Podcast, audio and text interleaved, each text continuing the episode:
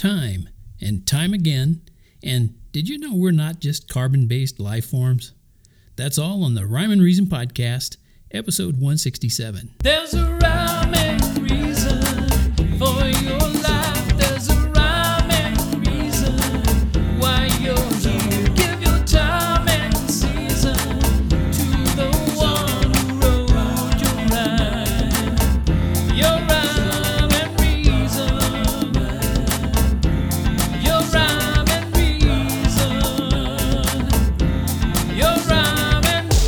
Hey there, Tony here. Welcome to the Rhyme and Reason podcast, and this is episode 167, like I mentioned before. So we're ticking right along week after week, and I want to thank those of you who are really helping me out this month. It looks like we're um, heading toward my first month of a thousand downloads of the podcast. That's pretty cool. And so that means you're out there listening to episodes, and it doesn't mean it's all one episode that somebody's listening to. It'd be great if uh, I was getting a thousand downloads of every episode. Wow, that'd be cool. But uh, you know, you got to take the steps as you can get them, and I'm getting up to that thousand mark for one month, and you guys are making that possible. Thank you so much for being there and listening, and and uh, I hope you're enjoying it. I hope I can keep giving you stuff that you like or that you'll find interesting, or maybe you'll even disagree with sometimes. But whichever, whatever holds your interest, I, I just want you to be there, and your support means the world to me. But uh, right now, it's time to give up. And that's just a hard segue into the first segment of stuff I'm going to talk about. I, um, I wrote about how, you know, if you've been following my blog for any length of time, or you've been listening to this Rhyme and Reason podcast, you know I don't believe in quitting. I don't. But even when life is so tough that you don't even see any light at the end of the tunnel, in fact, you might not even know if you're in a tunnel because it's so dark, I, I still recommend you don't give up because you have the strength of the creator of the universe you can turn to, but only if you will. Okay? But today, I'm going to talk about something different. I'm going to say it another way. Um, I'm sure you you know about the term emotional baggage, right? It's easy to start collecting that stuff once you've developed more than a couple of relationships in life. I know I'm not immune, and I don't think any anybody I know is has uh, walked through their life with no no emotional baggage. But um, and you know it's especially true with uh, relationships between men and women. Yikes!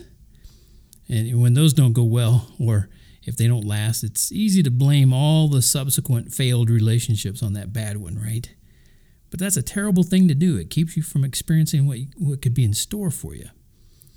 And, and the way you do that is if you let love rule in your heart. And today I want to urge you to give up any emotional baggage you might be carrying and begin to love your neighbor again.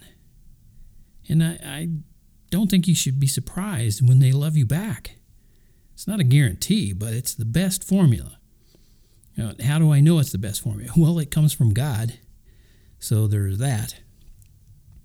But I want to ask you do you think you could start today, you know, to love your neighbor? It's not always easy. That's not why we're asked to do it. Well, here's some lyrics to help you remember that. I I wrote some time ago. It's called "Give Up That." Give up that cold blank stare. Give up that heavy heart. Give up that cocky walk. Give up and make a new start. Everybody knows you, how you've always been. That doesn't mean you can never change your ways.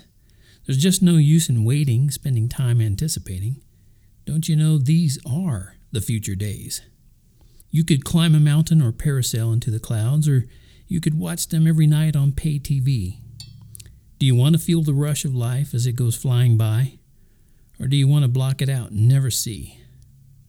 Take a chance. Surprise yourself. Can only hurt a little while.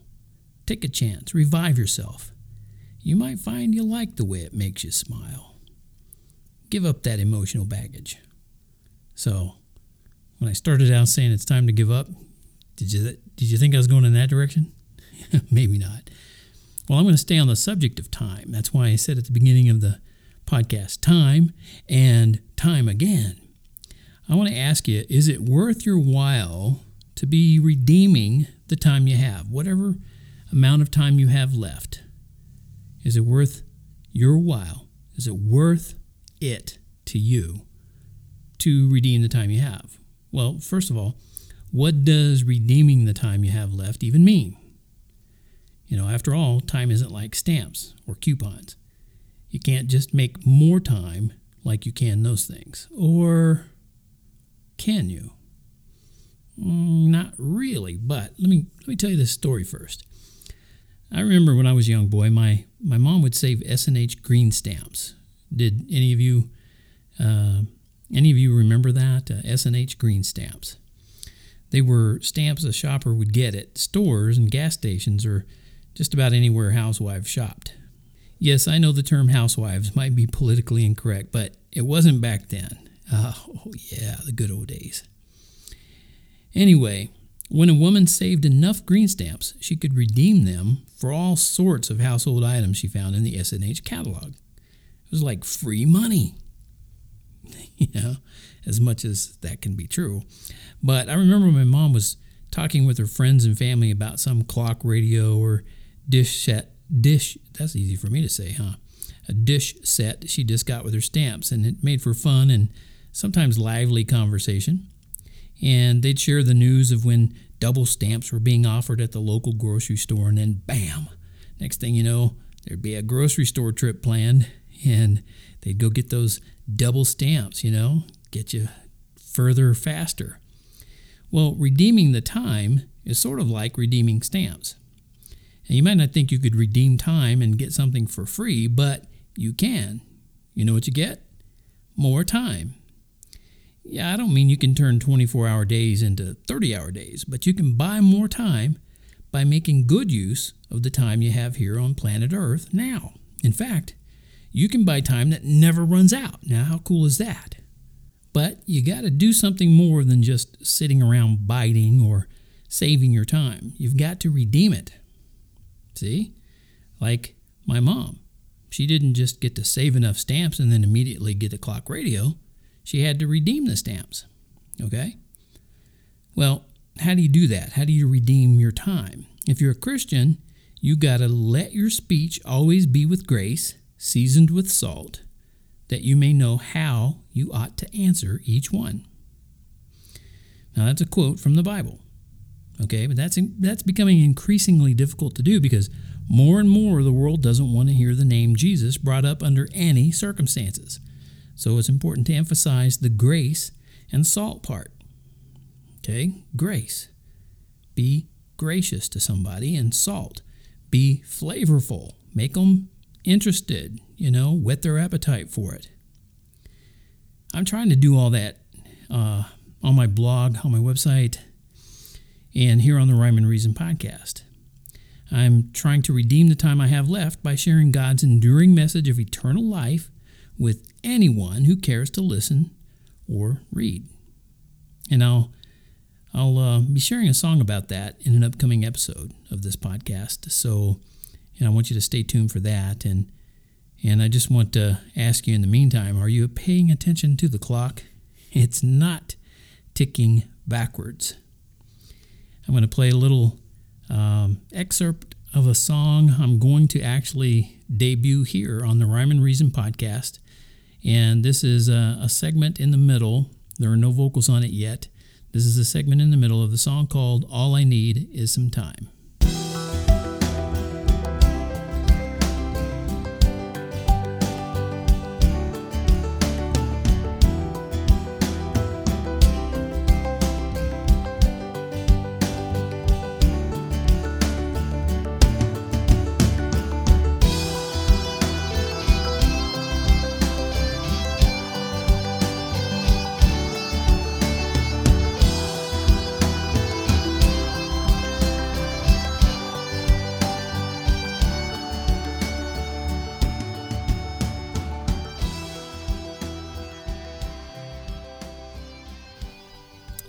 Hope you enjoyed that. And uh, I hope you'll stay tuned to the Rhyme and Reason podcast. And I'll be putting that together.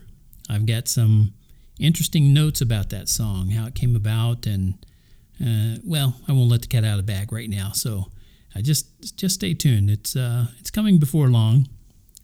And I'm going to go ahead and segue into my last segment here because I want to talk about how you and I are fearfully and wonderfully made. And I have scientific proof that I want to share with you.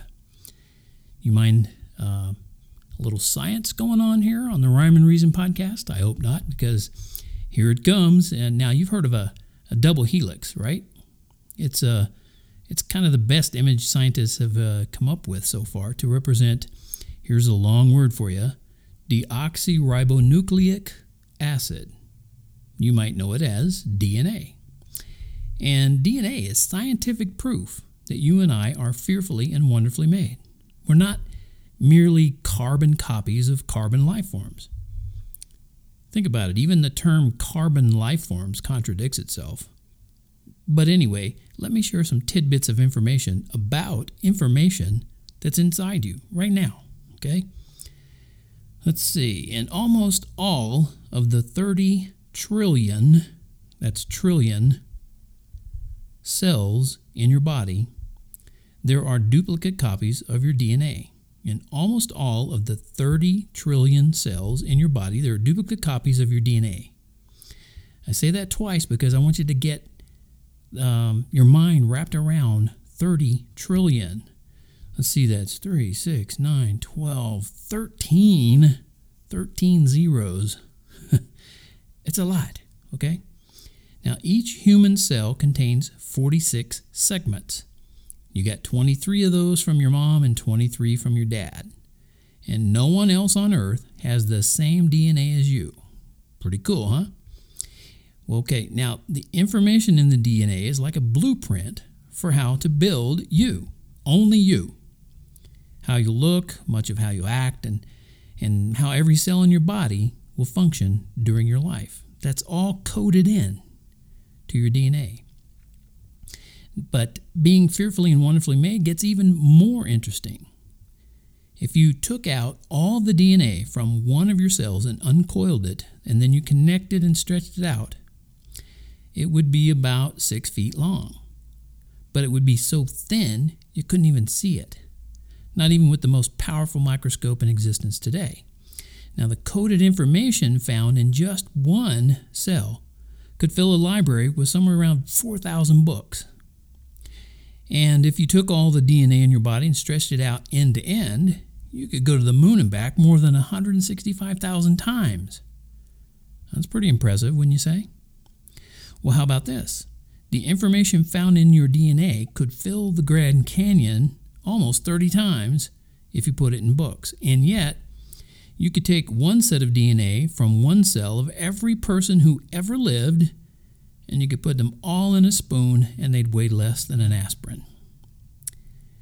And when you ponder the power of the scientific discoveries we've made so far, you should begin to get a sense of how fearfully and wonderfully made you truly are. Isn't it more comforting to, to know you're made instead of just an accident? It is to me. No matter what you believe about how life got here, here's the key you're choosing to believe it. No one, or at least virtually no one, is being forced to believe how we all got here. My question is this Why would you want to believe you're just the random result of trillions of mutations, especially when there's so much information inside you to the contrary? You're an information based life form, and the fact that so much information is coded into your DNA proves there must be a super coder.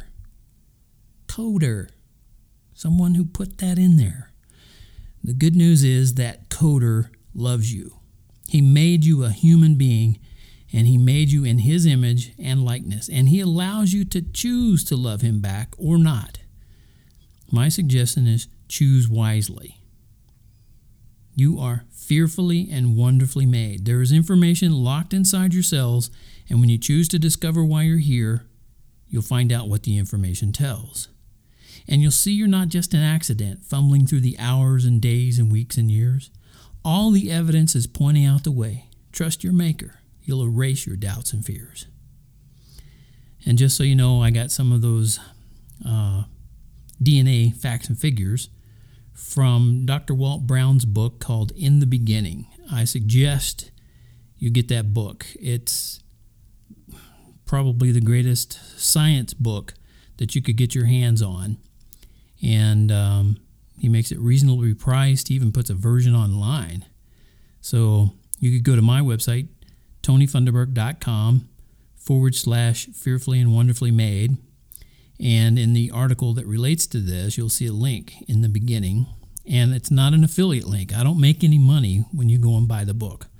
I'm just telling you about it because I think it's that great a book. I have, uh, I don't remember which edition that I have, but I have one of the later editions, and it's just awesome. It's got color pictures, tons and tons of information, way more than I could ever put into this podcast. So I encourage you to get that. It's great. And that does it for the Rhyme and Reason podcast this week. Thank you for sharing the rhymes and reasons with your friends and family. Keep on doing that this week and, and the rest of uh, this month and help me get to that 1,000 downloads mark. We're real close, real close. And your help is appreciated more than you know. And I'll just add the connections um, as I usually do at the end here. You can find my ebooks on Amazon.com or Smashwords.com. You can subscribe to this podcast and leave me a 30 trillion star review. Oh, I'm sorry, I got that 30 trillion in my brain. you can uh, also listen to this podcast on Google Play, and it seems like quite a few people are doing that right now, so that's pretty cool. You can connect with me on LinkedIn. You can circle me on Google Plus, follow me on Twitter, watch my videos on YouTube, and I'll be adding some more pretty soon. And you can find me on Facebook. That's the connections. And as always, TonyFunderburk.com is the best place to uh, check in with me. And I appreciate you going there too. Leave me a comment when you come by. Tell me what you thought or, um, you know, any kind of feedback. That'd be great. Until next time, this is Tony saying, may God bless you and keep you. There's a rhyme for you.